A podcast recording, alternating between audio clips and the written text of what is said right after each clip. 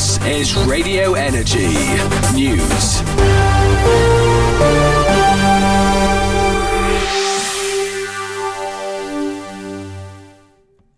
Good afternoon. This is EN4 Radio News. I'm Molita Bashko. And I'm Val Brown. It's 4 o'clock in Edinburgh. Today's top stories. The UK government mounts a mercy mission to rescue Britons out of Israel. Social media is becoming harder to believe as misinformation is spreading across all platforms. And coming up later in the show, an introduction to buffer zones for abortion clinics to ensure patient safety. But first, here's a roundup of the latest news from around the globe. Over 1,000 people have been killed and a further 5,000 have been injured in Gaza due to Israeli counterattacks, according to Palestinian authorities. In Israel, at least 1,200 people have been killed and more than 2,900 others have been injured by Hamas forces. Gaza's sole power plant has run out of fuel, and the Israeli minister says that no electricity, fuel, or humanitarian aid is to be provided to Gaza until Hamas release all captives. We will bring you more on this shortly. Ex Formula One boss Bernie Ecclestone has pled guilty to fraud after failing to disclose more than 400 million pounds that was being held in a trust in Singapore. The 92 year old billionaire did not disclose his funds to the government back in 2015, resulting in him being charged with tax fraud. Just a few hours ago, he changed his previous not guilty plea to guilty. A month before, he was due to go to trial. NATO is warning of a determined response if the damage to an undersea gas pipeline between Finland and Estonia is proven to have been deliberate. During today's NATO defense meeting involving ministers from 31 different countries, two separate investigations were announced into the pipeline being sabotaged. Its operators said it would take at least five months to repair the pipeline, meaning it is unlikely to work again until April next year. The Mexican Supreme Court is discussing the revival of a controversial US Mexico border policy to slow the flow of migrants heading north. The Remain in Mexico policy forces asylum seekers in the US to wait out their legal proceedings in Mexico for a prolonged amount of time. The Mexican president previously accepted the arrangement and allowed thousands of asylum seekers to be sent back to the country from the US. Joe Biden ended the policy soon after taking office, with it returning once and finally being ended again in 2022. With 100 suspected cholera deaths in Zimbabwe, the Zimbabwean government has banned large gatherings in several parts of the country and increased their surveillance at entry points in an effort to contain the outbreak of the waterborne disease. Most deaths occurred in September, but with currently 5,000 possible cases spread, throughout 41 districts, authorities are growing increasingly concerned for a repeat of the 2008 cholera epidemic that killed 4,000 people. Scotland face Spain in Seville later today in their seventh qualifier match for Euro 2024. When the two teams met at Hampden Park in Glasgow in March, the Scots came out on top, winning 2 0 with Scott McTominay scoring twice. Scotland led the group with 15 points, with Spain currently sitting on 9 points, having played one game less. We'll have a full report on this later in the programme. The Israeli government is under intense public pressure after Hamas militants stormed the border on Saturday, resulting in a catastrophic death toll. Hostages were taken by the Hamas militants, who the Israeli government are still trying to identify. The war, which has claimed more than 2,400 lives on both sides, is expected to escalate. Our correspondent Hadai Mohammed has more.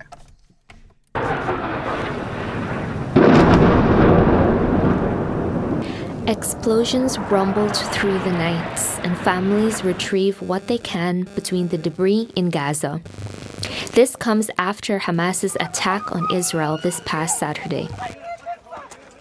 The Israeli Palestinian tension has claimed tens of thousands of lives, with the death toll rising each day and displacing many from their homes. Countries all around the world take the streets to protest. Edinburgh's Scottish Palestine Solidarity Campaign calls for solidarity at a peaceful protest outside of Edinburgh Sheriff Court.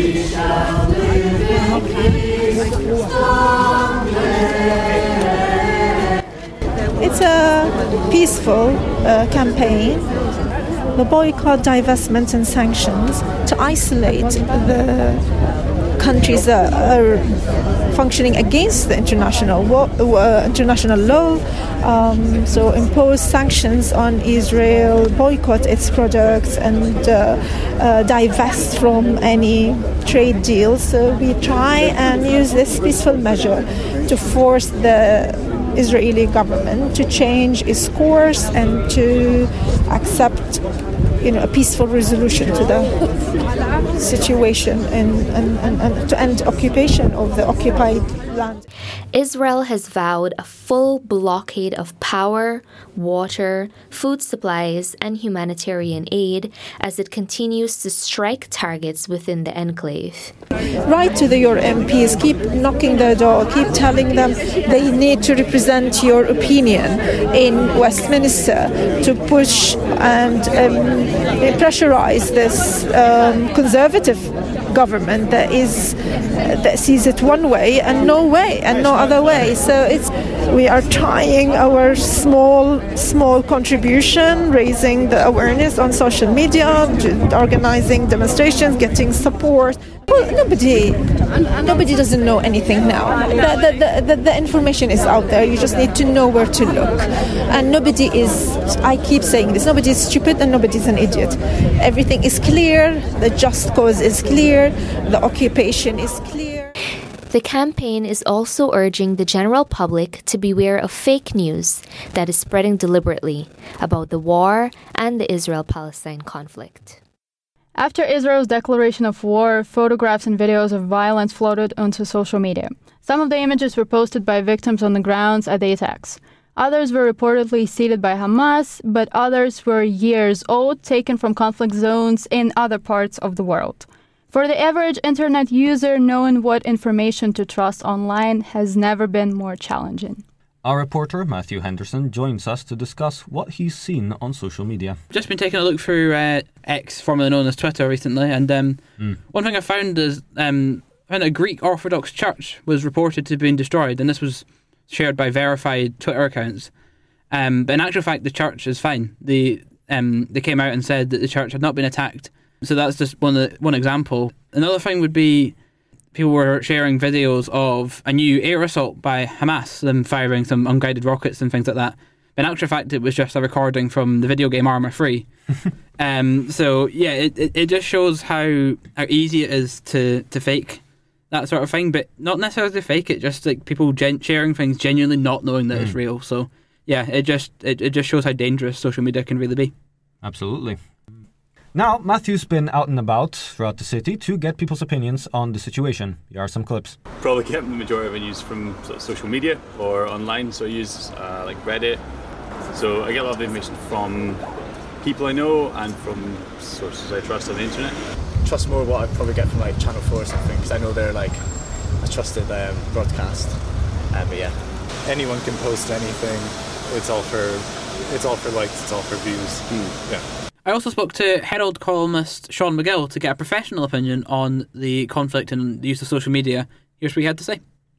Yeah, it's tough, and it's it's been made more tough by you know Elon Musk's ownership of, of Twitter and the, sort of uh, scaling back of the the verified platforms, which makes it very difficult for people. I think you know it can be sort of attractive to young people in particular to have their stance out there on social media. I wrote about that in the column that it's about sort of showing your solidarity with with movements, but doing so in a Instagram graphic that can be very reductive to such a nuanced and historic conflict perhaps isn't the most useful way to spend your time.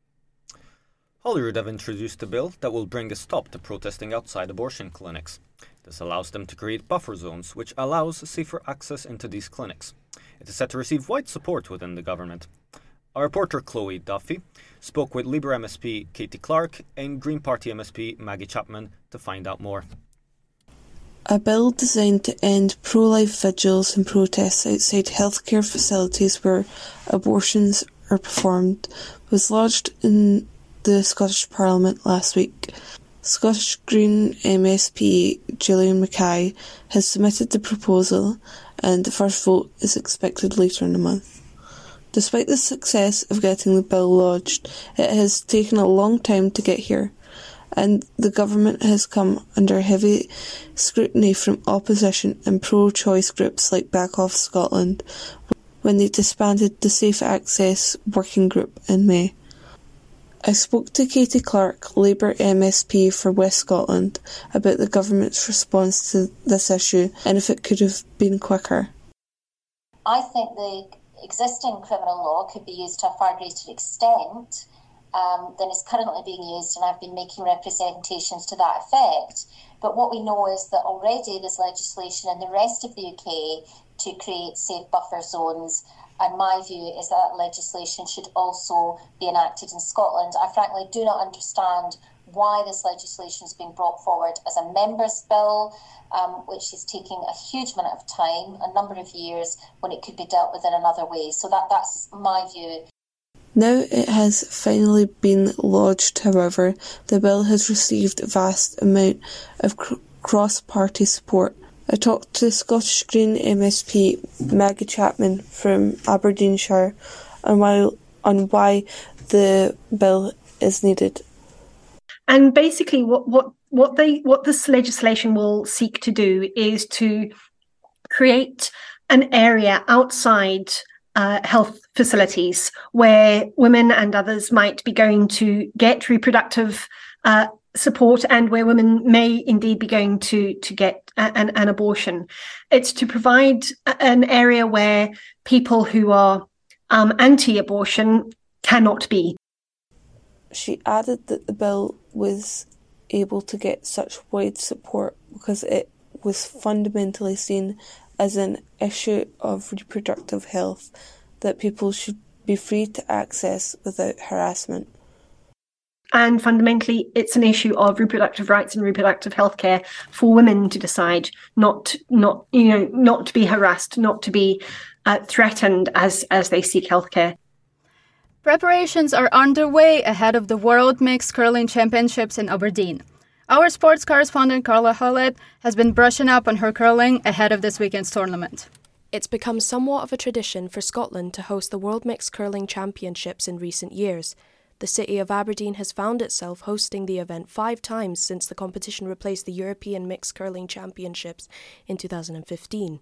After speaking to former Olympic silver medalist Scott Andrews, I learned more about the sport and the importance of this weekend to both Andrews and the new up and comers. It's a, it's a chance to represent your country, um, regardless of um, what World Championships is at a World Championships after all. So um, for the athletes, it's a, a huge honour for them, and they'll they'll be hoping to do Scotland proud, and obviously they'll be hoping to come home with a medal. Andrews then spoke to me about how people get involved and the dynamics behind the game. It's it's a good team uh, team event. It's quite sociable. Um, for it's one of these sports that you can do from a very young age. Like I started when I was seven or eight, and um, I think the oldest member we currently have within Scottish curling is over 90. And all curlers can play at the same time. So you could be playing um, with Olympians, you could be playing with world champions. And I think that's what makes our sport so great. As well as sharing his experience as a former sportsman, he gives us his perspective as manager of the Scottish Curling Association on Jack Strawhorn, a future prospect, potential future Olympian, and this weekend's first skip for Scotland. Obviously, Jack um, is one of our National Academy athletes. He's a skip of his team, and he's uh, going to be the skip this week in Aberdeen. So he has a lot of potential, a lot of confidence. Um, he's a great shot maker, and he's probably the right person to be leading the team into Aberdeen. So I'm hoping that he'll uh, thrive in this pressure and enjoy the experience. Again, an exciting weekend for curlers across Scotland and Winter Olympic followers. This is Carla Hallett for EN4 News. Coming up next Creative Scotland faces multi million pound cuts. Debates over speed limits in Edinburgh shift into a new year following limit reductions. Brands across the country show support for Breast Cancer Awareness Month. Scotland's men's national team are on the brink of infamy as Spain seek vengeance. And now the travel and weather. This is Radio Energy. Travel. There's queues on the Edinburgh City Bypass westbound towards Sheriffhall roundabout. Braid Road southbound is closed due to long term road works between Braid Crescent and a Hermitage Drive, increasing travel time around Morningside. Now, the weather on Radio Energy. Tonight we'll see clear spells over Glasgow and the west, but cloud may well spread in from the southwest. Edinburgh is expected to see temperatures reaching highs of 12 degrees and lows of 8 and is looking to avoid light showers. £6.6 million is set to be cut from Creative Scotland. Uproar has been caused following the decision from the Scottish Government. Hugh Sloan steps into the stage lights to voice the concerns of the creative arts community. Art campaigners in Scotland are calling on the Scottish Government to scrap its plans to reimpose a £6.6 million cut to the arts funding body Creative Scotland. The government confirmed earlier this year in its autumn budget that a 10% cut in funding would be reintroduced for 2023 to 2024. The cuts were originally dropped in February after a successful campaign by the Scottish arts sector. However, Creative Scotland shared that while they were welcomed the Scottish Government's decision in February to reverse the cuts, it should be noted that the £6.6 million cut has not yet been reinstated in Creative Scotland's budget. Creative Scotland is responsible for partial or full funding for 119 art organisations, including the Collective here in Edinburgh, but as well as Bonjour in Glasgow.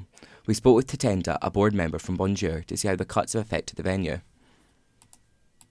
I mean, it's going to mean a lot. It's going to mean that one, the doors can stay open. That's first and foremost, and it means it takes it takes the pressure off of all of us as well. If we know that this kind of guaranteed income coming, uh, that means we can provide like the service that we actually want to. Um, it means uh, different groups that use the space, like Rainbow Ukes. Rainbow Ukes, will have a space that they can um, they can continue to, to function. It, all the different kinds of things that we do, you know, body modelling. The Campaign for the Arts has launched a petition calling on the Scottish Government to reinstate the funding. The Scottish Government has confirmed that the funding will resume next year. However, this year has led to much uncertainty for the Scottish arts sector, a sector which has already faced much uncertainty after the pandemic. Edinburgh Council have proposed new plans for a reduced speed limit in more areas. A divide has been caused in the community following the introduction of the 20 miles per hour speed limit on additional roads. Our reporter Charlotte Foreman brings us more.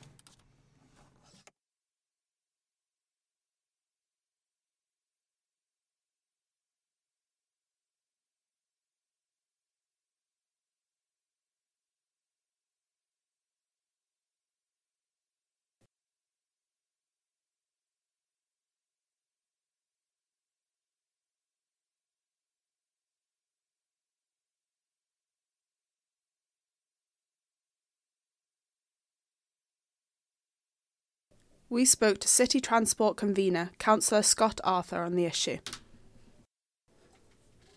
The plans were put to the public for feedback, and results showed 57.7% of the questionnaire respondents and 31% of those surveyed for the market research thought that there should be no increase to the number of streets in Edinburgh reduced to a 20 mile per hour speed limit. Lothian buses have expressed concerns about the impact that the plans could potentially have on bus journey times, we reached out to Lothian Buses, however, did not receive a comment.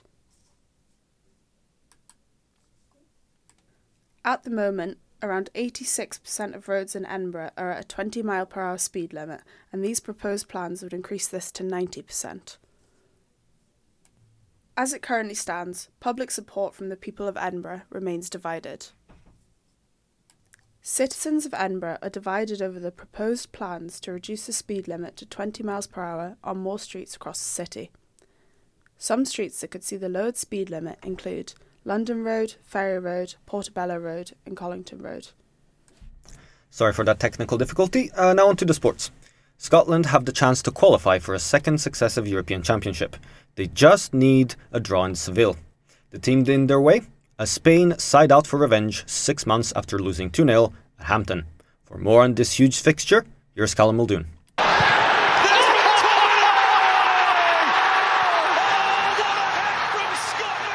March 28th was a day to remember for the Tartan Army.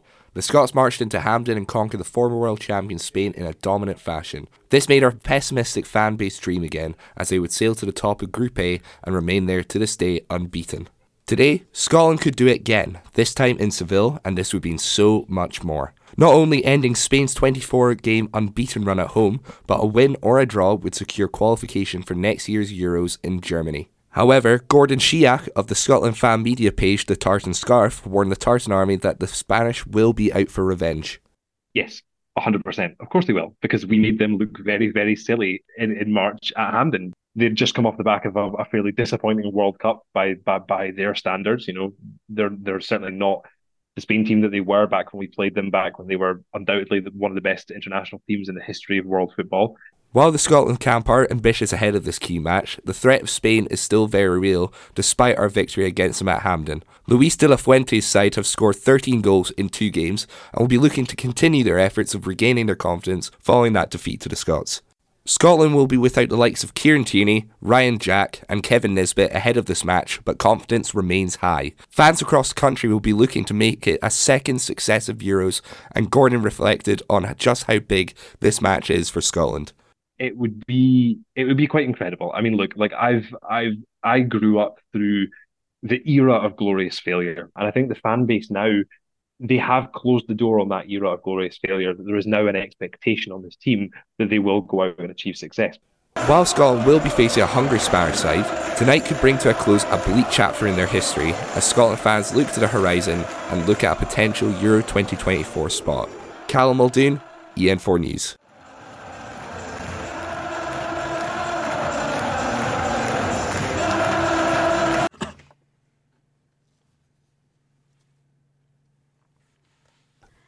Here is Callum Macaulay with the latest sports news. Elsewhere in Group A, Norway have travelled to Cyprus as they look to get their qualification chances back on track.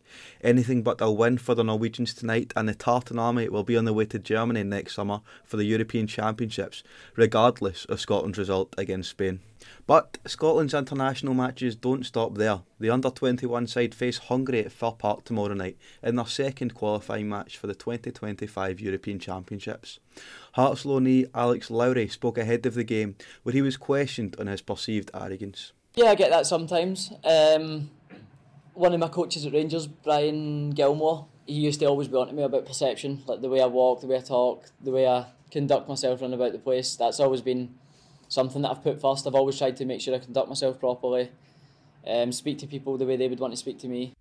The Youth Football Association in Scotland has launched a new partnership with charity group Time for Inclusive Education. The programme will include workshops for grassroots volunteers and players to tackle an increase in homophobic incidents at football matches across the country. Zander Murray, who became the first Scottish footballer to come out as gay last September, will talk about his experiences and help attendees understand how impactful homophobic language can be. Out with the footballing world now, Andy Murray is withdrawn from next week's Japan Open with an injury. It comes after a tough start in the Asian swing, with the Scot won just one of his four matches across the Zhuhai Championships, China Open, and the Shanghai Masters. Murray hopes to be back in time to play the Swiss indoors in Basel later this month. Moving on to rugby now, and the Scottish women's team have travelled to South Africa to play in the inaugural WXV competition tomorrow evening. The Scots find themselves in Group 2 alongside Italy, Japan, Samoa, South Africa, and the USA, with the squad aiming for victory to kick off the competition in style. And now, this month is Breast Cancer Awareness Month, and charities are encouraging the public to wear pink. As well as this, many brands across the country are drawing pink on their labelling. Tommy Hundros is on the scene to see what the purpose of Pink is. It's Breast Cancer Awareness Month. The annual campaign increases awareness of breast cancer and encourages prevention through early detection and treatment. There are over 55,000 new breast cancer cases in the UK every year, with around 5,000 of those being in Scotland. Cancer research charity worker Neil Morrison emphasised the importance of the month. October is important in cancer research because um, obviously it's Breast Cancer Awareness Month, um, it's also Stand Up to Cancer Month, so it's two major campaigns yeah. that we run during the month. Neil also talked about how October is a crucial fundraising month for the illness. They can come into the shop, they can buy our branded um, products, um, they can make cash donations. Um, any cash donations made during the month specifically go for the campaign that's running that month. It's not just cancer research raising awareness this October. Asda's Tickled Pink campaign means sales of items in pink packaging from brands including Diet Coke, Fibre One, Heinz, and Warburton's will help to raise funds for charity partners Breast Cancer Now and CoppaFeel. ASDA Chief Commercial Officer Kris Comerford said it's set to be the biggest year ever with over 200 pink products available. It's important to remember that breast cancer doesn't discriminate. The quicker the cancer is found, the more successful the treatment is likely to be. So, check your breasts. It could make all the difference. And that's all we have time for today. From me and Val at EN4 News. Thank you for listening. This is Radio Energy News.